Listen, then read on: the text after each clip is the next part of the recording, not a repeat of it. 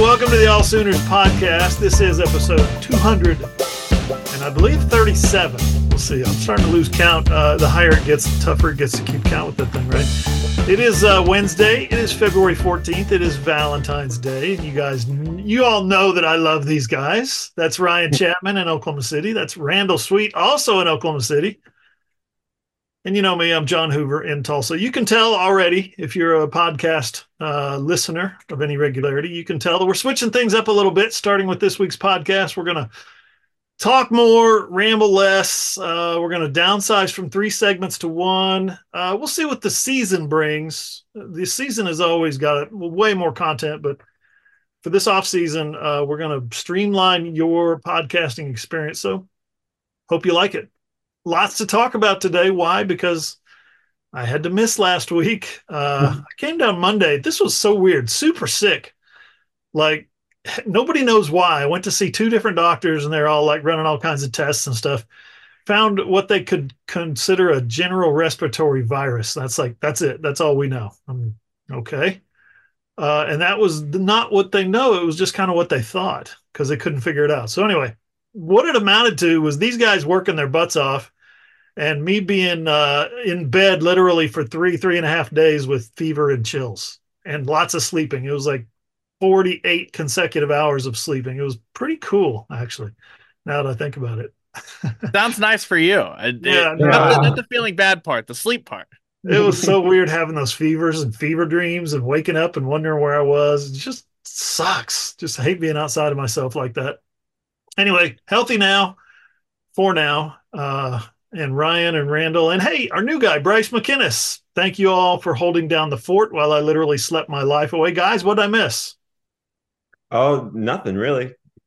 Just kidding. You know there's always something going on in the uh in the OU world. You missed the uh the return of live blogs and the start of softball season, which kept me nice and busy all weekend yeah. long. Yeah, check out the live blog when when OU plays a softball game, especially over on FloSports Ryan is a live blogging fool, and uh, boy, that thing blew up. Uh, what would that have been? Friday night? Crazy, yeah. crazy. Uh, so anyway, sounds like a lot of you went out and about and said, "I'm not buying Flo. I'm going to enjoy yeah. my Friday night," which is totally fine. I'll watch the game so that you don't have to buy the whatever it is, and uh, just come hang out with us for Flo. It was a great. Uh, it's a great package. You get a seven day trial, and they're only playing for four days.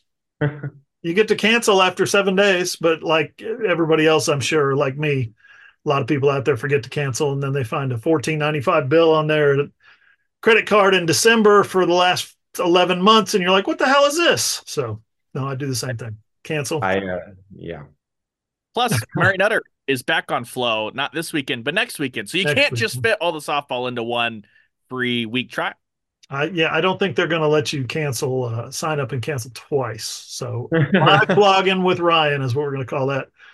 Let's talk some football. Uh, what you guys think? We'll do a little catch up here because again we missed last week. Jay Nunez, special teams coach, leaves for Alabama. Um, what do you guys think? Uh, what do you guys think? There is it a big hit? You know, year two under Jay Nunez was did not produce a lot, a whole lot of special teams greatness. But what is Oklahoma's answer?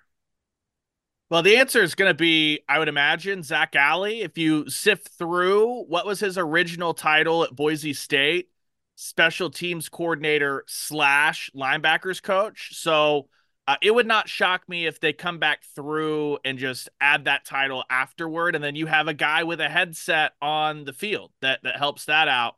Because otherwise, if you look at it, what did Oklahoma's special teams under Jay Nunez amount to? If you take away the two fake field goals from a year ago, um, the kicking game has been awful in the field goal department. Michael Turk couldn't kick touchbacks. That never changed. All he could do was boot it. It took him half a year to figure out that Plaster was not the answer to just give Elzinga the job.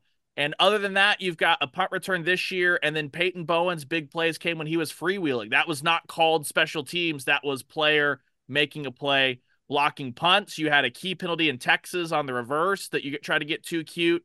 You had uh, the good play. You had the fake punt at BYU, also a penalty. They were awful. S&P Plus, they were one of the worst teams in the country. I, I no one should mourn the loss of Jay Nunez. I don't know why Alabama wanted him, frankly. And, I won't I won't take too long, but it seems like even the returners were constantly muffing punts, and it wasn't just a Gavin Freeman issue. When they would take Gavin Freeman out after he muffed a punt, LV Bunkley Shelton would drop the ball or something like that. So it, it goes, I mean, deep into the returners and beyond too. Yeah, and their return game was better in year one under Brent uh, with Jay Nunez as the coordinator, but it got worse in year two. Uh, some in, a lot of inconsistency, crazy inconsistency. So, um, yeah, my Ryan, my thinking is they're going to bring in another uh, special teams analyst. They're going to hire somebody. I think Alley's going to be busy calling defenses. I think that's Brent's grand plan is to hand over the defense to him, and so he wants this young, impressionable coordinator to say, to, to look around and be able to take stock of just the defense. In fact, I don't think he'll probably have a special teams unit if he does hire um, if he does hire an analyst and they do what they did this past couple of years, which is everybody's got kind of a, a unit, every coach on the full every full-time position coach on the field has a special teams unit, kickoff, kickoff return, punt, punt return, extra point, whatever. So I think they'll stick with that model. I think Brent will do what's safe. And either way, if you have Zac Alley get that title and he's just your headset guy, you can still have an analyst that fills the exact same role that does a lot of the deep diving stuff. Or if you just want to go with the exact same model, not have that applied to somebody. Uh, again, I I really don't think they lost much because what was the big difference in the return game two years ago than last year? Well, Marvin Mims was at the Pro Bowl as a punt returner, and you lost him. How much is that is on Nunez as opposed to just having Marvin Mims? Yep. Yeah, Ryan, you uh, reminded me that the uh, the SEC Big Ten is uh, putting together a working model for basically for to be the standard for college football. Uh, they're going to put their heads together. They're going to decide what's best for everybody. Uh, they're going to decide what's best for them, and then everybody's going to follow. That's how that's going to work. Uh, but the OU and Texas, man, they're they have aligned themselves obviously with the new conference, the SEC. This is potentially something that, when you talk about separation, when you talk about uh, Big Two conferences, for instance, um, the Big Ten and the SEC, this is something that Oklahoma does it bode well for for OU's future, or is there some uh, some warnings in there? Well, I I think you want to be in the club first of all. Yeah, and for I sure. was I was reading Ross Dellinger of Yahoo. He he had a big story talking about he was at Big 12 offices talking with Brett Yormark and like he talked with Brett Yormark, he talked to the ACC commissioner, and they're both like, we believe that the Big Ten and the SEC are going to do what's best for college football. Keyword, we believe. Well, Oklahoma doesn't have to sit on the outside looking in anymore. Joe Castiglione, gets to call Greg Sankey. He gets to say, these are our concerns. This is what we want fixed. And OU is a voice in that working room. They don't just have to, fingers crossed, gosh, I hope that they're doing what's best for what's in our conference. They get to be involved. So you look at, and if we talk win totals here in a minute, is the road ahead going to be harder for Oklahoma? On the field, absolutely. But when you talk about all the off the field stuff, I'm of the opinion you would rather be one of the voices in the room than one of the voices that's on the outside of the room just going, I really, really hope that what's best for us and what's best for Texas and what's best for the sport at large, I just hope that they're doing that same thing. They get to be actively involved, which is different. Oklahoma's not been that as we've entered this era where the SEC is so dominant with everything, decisions, top down, all that stuff. And, uh, um, Greg Sankey, uh, humbly, uh, he says it's kind of funny and kind of scares him a little bit how people think he is like in control of college football and has all the answers. Uh, I thought that was interesting, but uh, but yeah, he's going to put they're going to put their heads together with the with the Big Ten and come up with some answers for college football, NIL wise. I mean, look at what's going on with Tennessee. Uh, look at look at what's going on with uh, NIL um, nationwide and all the uh, the things that we saw the last couple of weeks with NIL collectives and and Crimson and Cream and so on and so forth. This may be I, I don't know. I don't know where college what college football is going to look like next year, much less what it's going to look like five or ten years down the road. Um, but it's a uh, I don't think it's going to resemble what we think we know about college football. It's going to look so much different that it's going to look like a different sport. Randall, what do you think? Well, I think I, I agree completely, and I think that um, you know the ruling with what happened at, at, Dartmouth recently, I think also kind of plays into yeah. that. Um, I don't remember exactly who, but some court or some ruling found that Dartmouth uh, men's basketball players are technically employees of the school, meaning that they can NLRB, National Labor Relations Board. Yes, thank you. Um, found that uh, Dartmouth's men's basketball players are technically employees of the school, meaning that they can form a union, which obviously creates all sorts of other rabbit holes that we've never seen in college sports. Right? That's more of a uh, obviously like it. It sounds to us like professional sports in that sense, and so I think um, that is just going to open the door for a world of new possibilities. Um, and I think it's hard for us to know exactly how that will affect college football. But I think you're right. I think that it's going to look uh, very different, and I think that um, these small, uh, well, maybe not small, but these steps that we're seeing now are um, just inching us further and further closer to um, college football changing. Ryan, let's talk Super Bowl real quick. You're a, a noted Chiefs hater, being a Raiders fan like you are. Uh, but uh, four four Sooners get their get another Super Bowl ring. Wanya Morris gets his first. Um, geez, Blake Bell and and uh, James Winchester are now on their third. So uh, they're, they're, and of course, Creed Humphrey gets his second, but they're populating the NFL rosters. Oklahoma is populating the NFL rosters with Super Bowl champs. How about that? Yeah, back to back years, Oklahoma led the uh, active rosters in participants. And whether it's obviously Creed Humphrey playing a key role in protecting Patrick Mahomes, it turned into a special teams fiesta for a little bit there. So obviously James Winchester mattered. And then uh, arguably the most, I'm kidding, I'm kidding, but arguably the most impactful thing, Wanya Morris was right there on the Gatorade dump. So what it, it was full wall to wall all across the place. Blake Bell's kids getting featured on the NFL social media channels for just being cute as a button after the game, celebrating. It was OU infused all over the place. Uh, and then we just got to sit back and watch the Mahomes show there at the end, which was uh, what what can you say? Who is it? The Substack that uh, popped it out there like since 2001. The getting the ball back, last possession down, and Mahomes is like seven for seven. And you're just like, this yeah. this is the, stupid. The league average is the league average is like no. Tom Brady is like forty percent. Yeah. And Mahomes is seven for seven, and the league average is like 20, 20 I can't remember. Uh, let me ask you guys this: Did you know the overtime rule? Yeah. Put yourself in Kyle Shanahan's shoes. Did you? Would you have coached that one correctly? Uh, I can say probably not. Uh, I did not. I did not know the overtime rule in that um, if the quarter had ended, that they would have gone to another quarter. That that I did not know. Um, I, I I I knew that a touchdown on the first drive wouldn't end the game uh, in uh, in the Super Bowl, but I, I did not know that uh, they would have kept playing past the initial 15.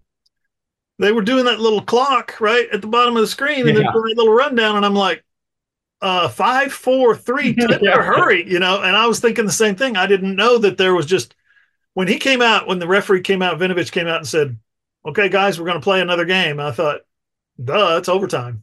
Yeah, me too. another game. He meant four quarters if you have to with the halftime, and Usher's going to have yeah. to get back out there at the halftime show and do some more songs. I mean, I didn't know that. I did. I thought when it hit zeros, if one team was ahead and one team was behind, or uh, you know that that would be the end of the thing. That that was it. Or if it was still tied, which if they would have failed on third down or second down, had to kick a field goal, uh, get get the thing tied at the end of the game I thought they were going to a second overtime, not a second quarter. I did not know that.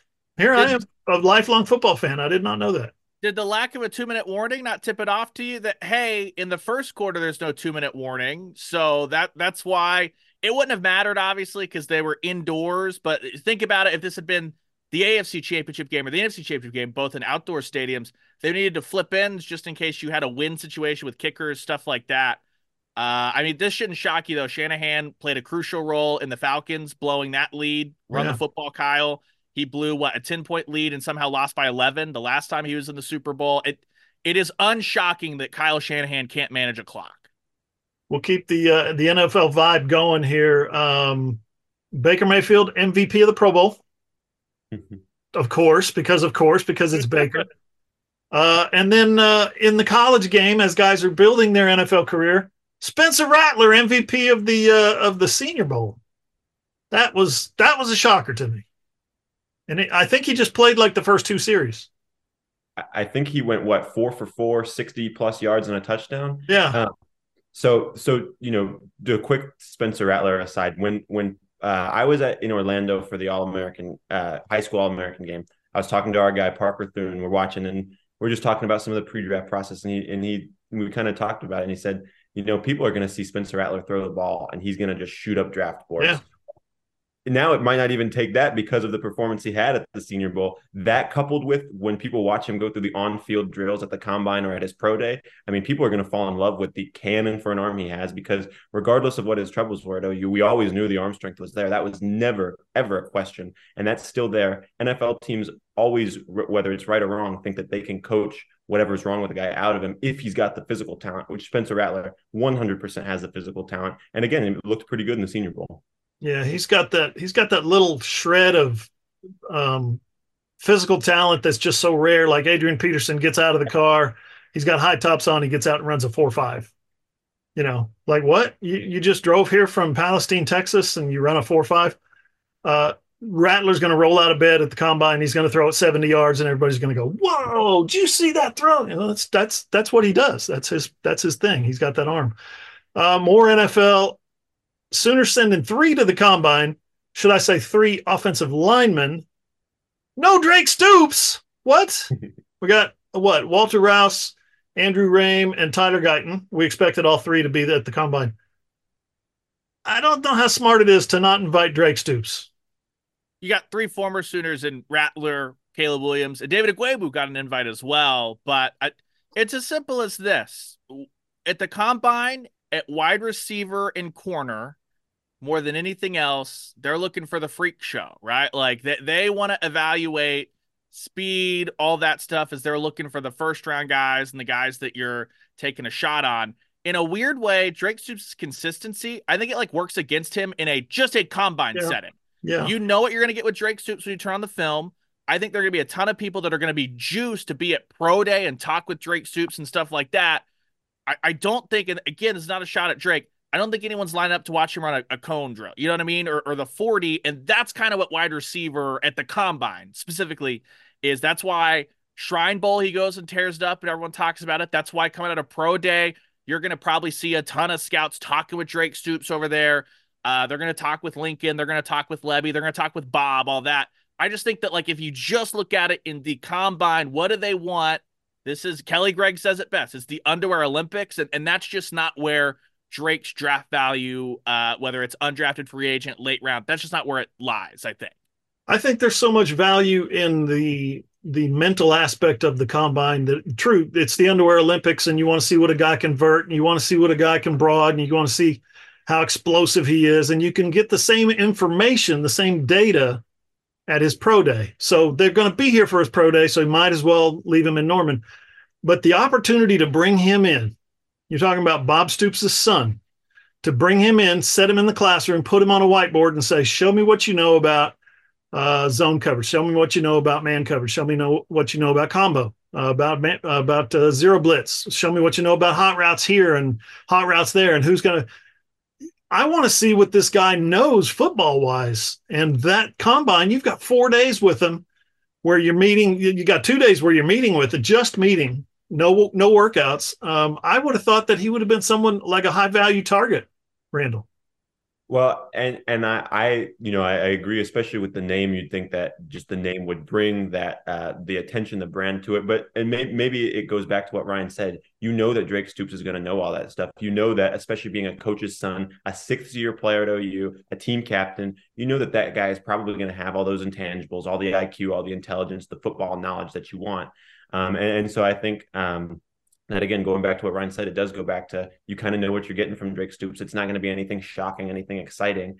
Um, and and I, while I agree that that's I think where Drake's going to excel, people, he's coaches are going to love that he's a coach's kid. They're going to love the character, the work ethic, the knowledge. Um, but I think that that's something that, um, like Ryan said, since it's behind the scenes, since it's something that we already know about Drake, maybe the combine thought that, uh, like you mentioned, oh, we'll leave him in Norman, let the NFL teams go uh, go to him there. That's maybe not who they were as interested in seeing at a combine setting. Um, you know, you mentioned a guy like David Ugwoegbu who probably didn't have the same production that Drake Stoops did, but he's huge. I mean, he's a physical freak. He's uh, athletically, he's a great athlete. He's a big guy, so it makes sense for a guy like that, Drake Stoops. Uh, while I, I, it shocked me that he wasn't on there too. I can, I can understand um, why he, uh, they left him for the pro day and not the combine. What do you guys think of the um, the draft DraftKings FanDuel, FanDuel betting odds today uh, came out about the the Heisman. If you want to get some early action on the Heisman, there are I listed them 13 quarterbacks. Uh, there's probably more than that. There's probably 500 players you could bet on. But uh, 13, the top 13 prospects are quarterbacks, and ranked number 13 is one Jackson freaking Arnold. 13.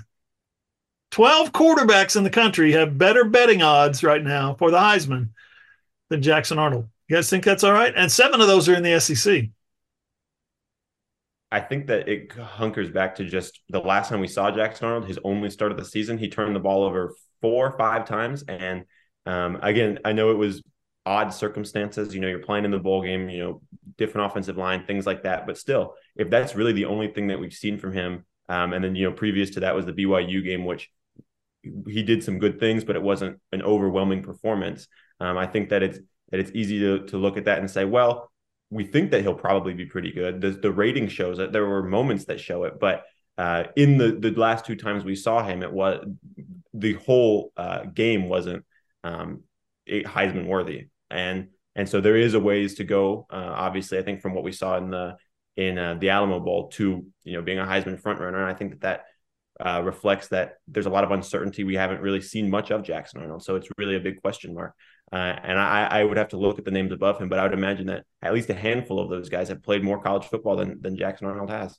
Yeah, no, you're right. That's a good assessment, Ryan. Your thoughts on uh, Jackson standing uh, unlucky number thirteen? Yeah, it, it's a weird spot that I I almost think he would have been higher if he hadn't played in the Alamo Bowl. Um, which the Alamo Bowl one game sample, it was great experience for Jackson it doesn't mean that he's not going to be a Heisman Trophy winner. Doesn't mean that he will. Like that's the sensible when you're looking at it. But just from a football perspective, here's probably the thought process people are going through.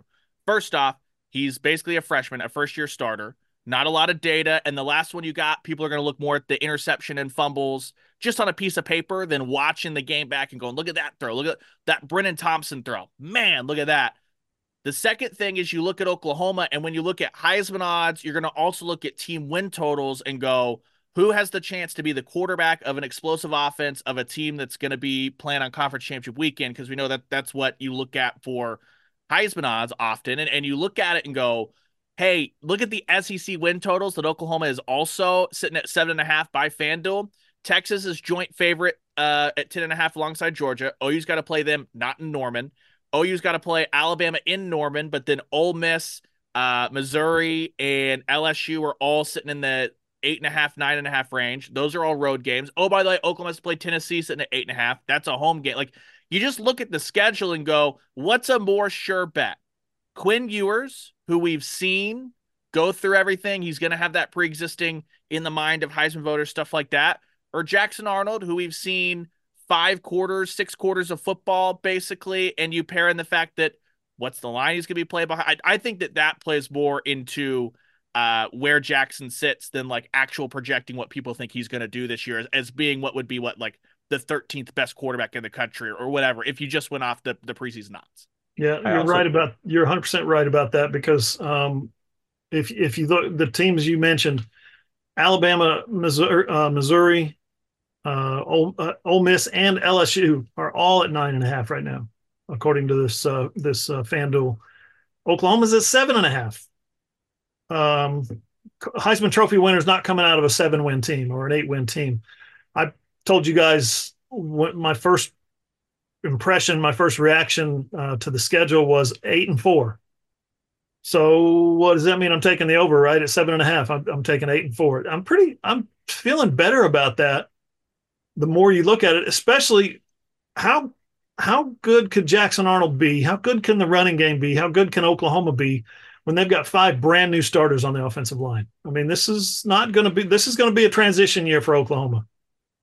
Yeah, I think the the offensive line, um, and you know when we when you know writing the piece for that that over under win totals, I kind of mentioned OU's got four or five new starters along the offensive line. I mean, that's going to be a completely new group, other than you know maybe Troy Everett, probably Jacob Sexton. No one else that's going to play has started for OU on the offensive line. Um, but I think that the the one aspect that if if you're gonna say you're gonna look at OU's offense and say this is where this is how they're gonna beat people. This is what's gonna help Jackson Arnold. This that receiver corps because you know you look at a guy coming back in Nick Anderson. You look at if Andrel Anthony's able to come back healthy. You got Deion Burks through the transfer portal. Um, you know, you've got guys like Jayden Gibson. You've got some other young guys coming up through there that uh, Brennan Thompson, of course, that really showed some promise uh, this past year. And, um, you know, you have to think that those guys who weren't working with the first team probably got a lot of reps in practice with Jackson Arnold. They probably have a really good relationship with him, probably have really good chemistry. And so if those receivers are able to take the next step forward, like you'd expect, you know, like a Nick Anderson, if Andrel Anthony's able to pick up where he left off, you have to think that's a pretty good receiver corps for Jackson Arnold to, to throw to if Bill Bedenbaugh can help figure out the offensive line in front of him, which seems like it'll probably be filled by a lot of transfers. Um, those guys obviously at their past, they're, they're leaving their past schools for a reason. Uh, some of them, you know, perform better than others, but it'll be interesting to see um, if Bedenbaugh can get all those guys uh, into a cohesive unit, kind of form that chemistry. Yeah, and our real quick, our um, our series on uh, what Oklahoma is getting in the transfer portal uh, we used um, people in the media as our sources, kind of get an objective observation from you know thirty thousand feet view of these guys. You know, not necessarily up close and in the locker room with them and stuff like that, but just people who've been around them, people who've watched them. The four the four offensive line guys that uh, that Bedenbaugh got. I'm not saying this myself. I'm saying the the four guys that that Bedenbaugh got did not get good reviews from the people that we talked to. None of them. So, um, Febechi, uh, Nwaiwu, Nwaiwu, uh, did get uh, probably the highest, I think, gr- um, just in terms of we like him the best. He got the most glowing reviews, uh, but he comes from North Texas. So uh, we'll see. We'll see how they uh, are able to mesh all that.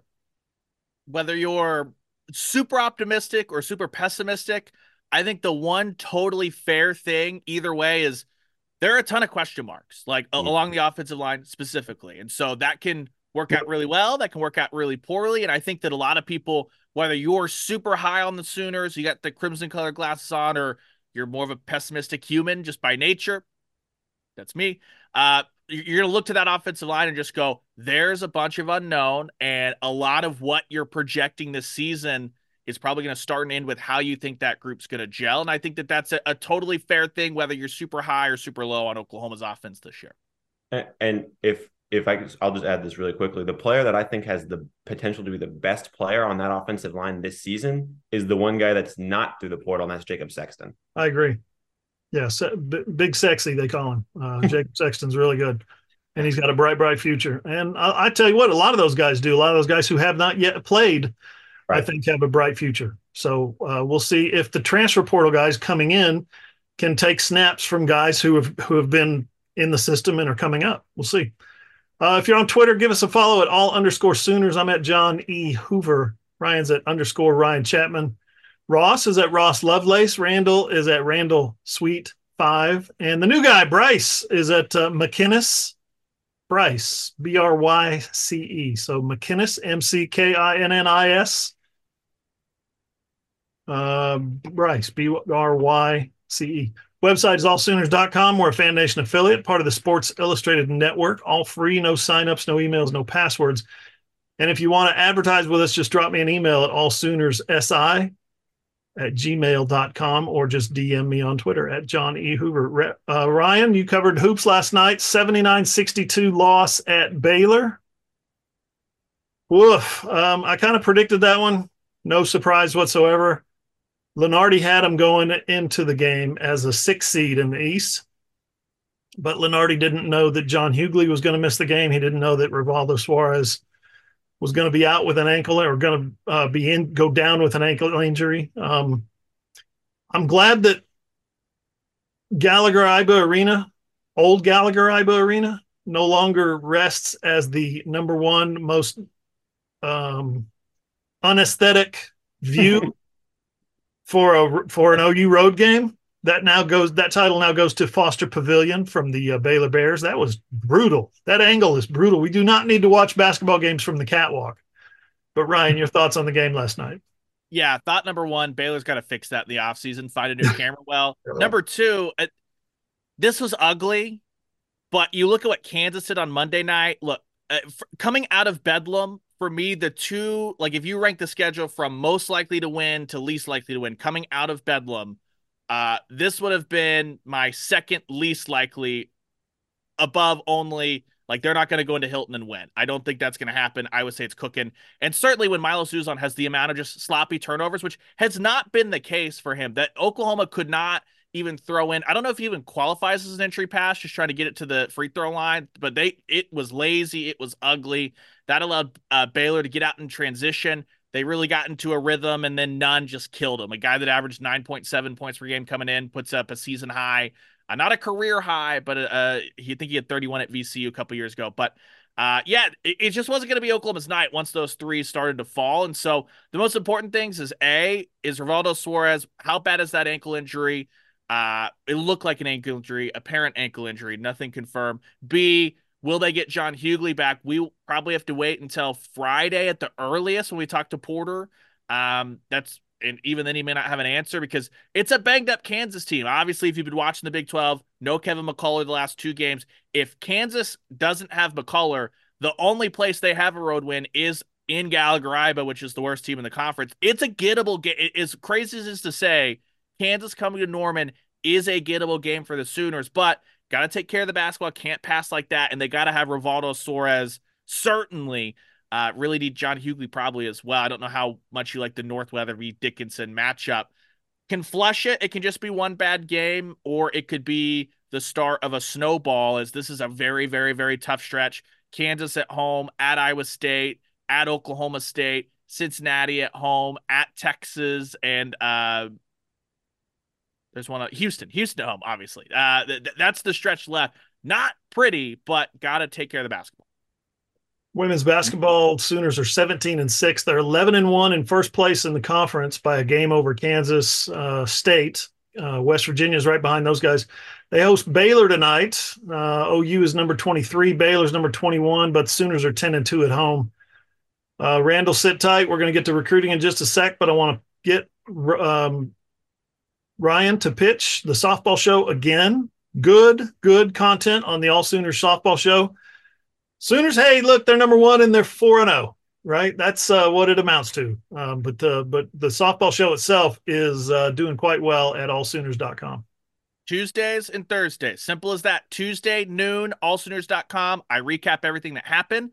Nicole Mendez is booked to join me next Tuesday already to recap the first two weekends Thursdays, we talk to Patty Gasso and the players on Tuesdays. Thursdays, it's a nice little wrap up of everything they said, preview of the weekend. So Tuesday, Thursday at noon, that's when it hits allsooners.com. If you're watching this on YouTube, if you're a YouTuber, obviously it's on John Hoover Media on the YouTube channel as well. So stick with us. Plenty of guests lined up all throughout the season. It's been a ton of fun. I, really enjoy doing it. Quick thoughts on the 4 4 and 0 start, Ryan? Yeah, and Patty Gasso yesterday, she did what she normally does Pull the team. How do you think you played? Got a lot of fours, a lot of fives. Guess what? Oklahoma playing at a four out of five out of 10 beats number 11 Duke in a game where um, it probably should have been more. They left 10 runners on base, but Kelly Maxwell, once she settled in some early game nerves, awesome. Beats number seven Washington.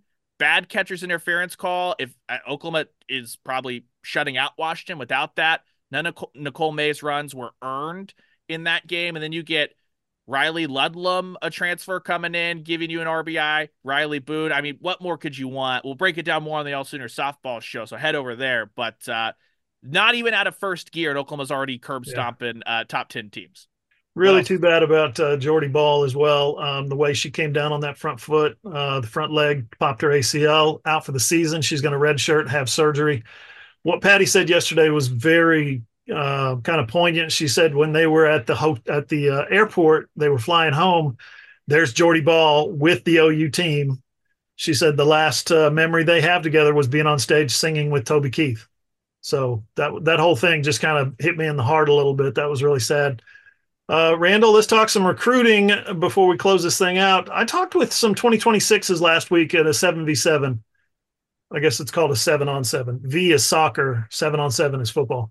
Um, talked with some guys, Rylan Morris, running back out of Honey Grove, um, Adam Austin, linebacker out of Lawton Mac, and uh, Colton Yarborough, big defensive end, tight end, wide receiver, corner, uh, kicker, water boy out of uh, Durant. Rylan Morris has an OU offer. He got it the day before this thing. Um, Adam Austin is visiting OU, the Freaks, uh, the Future Freak Show on March 9th. So we expect some possible good news out of that. He's really good. He's fun to watch. But Colton Yarbrough, the number one player in the state of Oklahoma, Randall, still does not have an offer from the number one program in the state of Oklahoma. Oklahoma Sooners have not offered him. 6'5, 220. He runs an easy 4 5. I would say he runs an easy 4 5, maybe a sub, slightly below moves smooth, catches passes, physical, broad shoulders, everything you want in a 2026 does not have an offer yet. I think that um, OU is really waiting there to to kind of see what physically um, Colton's able to to develop into. Uh, I think that um, this he's a kid that's still trying to figure out what position suits him best on the field. Uh, you know, in the previous two years, he's played a lot of defensive line, a lot of edge rusher. You know, with the long arms, you kind of mentioned he's about six five, six six right now. Um, so long arms, uh, really got the body style of an edge. This next season, you know, he's going to be a junior um, next season. Uh, I was told by his trainer that he's transitioning to playing mostly tight end, um, and so. Uh, when he came to the OU camp this summer, he was really um, buddy buddy with Miguel Chavis. I saw them um, talking to each other a lot. I saw Miguel Chavis kind of taking him up coaching him under his wing. Now it seems like if he's going to focus more on tight end, that maybe Joe Jon Finley would take the lead there. So I think that OU is really kind of waiting to see uh, physically, um, positionally, where um, Colton um, kind of fits best, and to see if that skill set that he has really does fit in Norman with um, with what the Sooners want. Obviously, uh, you know he was teammates with uh, Day Day Sims down at Durant, uh, a guy who OU was was hard after and ended up going to Oregon, um, and so I think that um, I think the OU is really waiting to see um, how this one plays out, and I, and I think that um, obviously it's a name to keep an eye on, but I think that we'll we'll have to see how he kind of fits what yeah. this next season brings for him. Xadavien Sims broke OU's heart, kind of left him at the altar a little bit, um, and and kind of soiled um, some opinions of C4 Sports and Sean Cooper and so on and so forth. And here's the deal: these guys know that. Everybody knows that. Um, it's all out there, and everybody knows how you know hurt feelings and all that. Um, he's not going to visit again. Here's what here's what he told me. He's not going to visit OU again. He's been there a dozen times almost. Uh, he's not going to visit until he gets the offer. So we'll see um, how that shakes out over the next six, eight, 10, 12 months. Um, we'll we'll drop it right there, guys. I want to say thanks to you guys for jumping on here, and I want to say thanks for listening. We'll be back next week on the All Sooners podcast which you can find anywhere you get your podcasts. Uh, it's also posted on our website, allsooners.com. Just click on the player and listen on your phone, your tablet, or your computer. And all our shows are on my YouTube channel, John Hoover Media, as well. For Ryan Chapman, for Randall Sweet, I'm John Hoover. See you guys.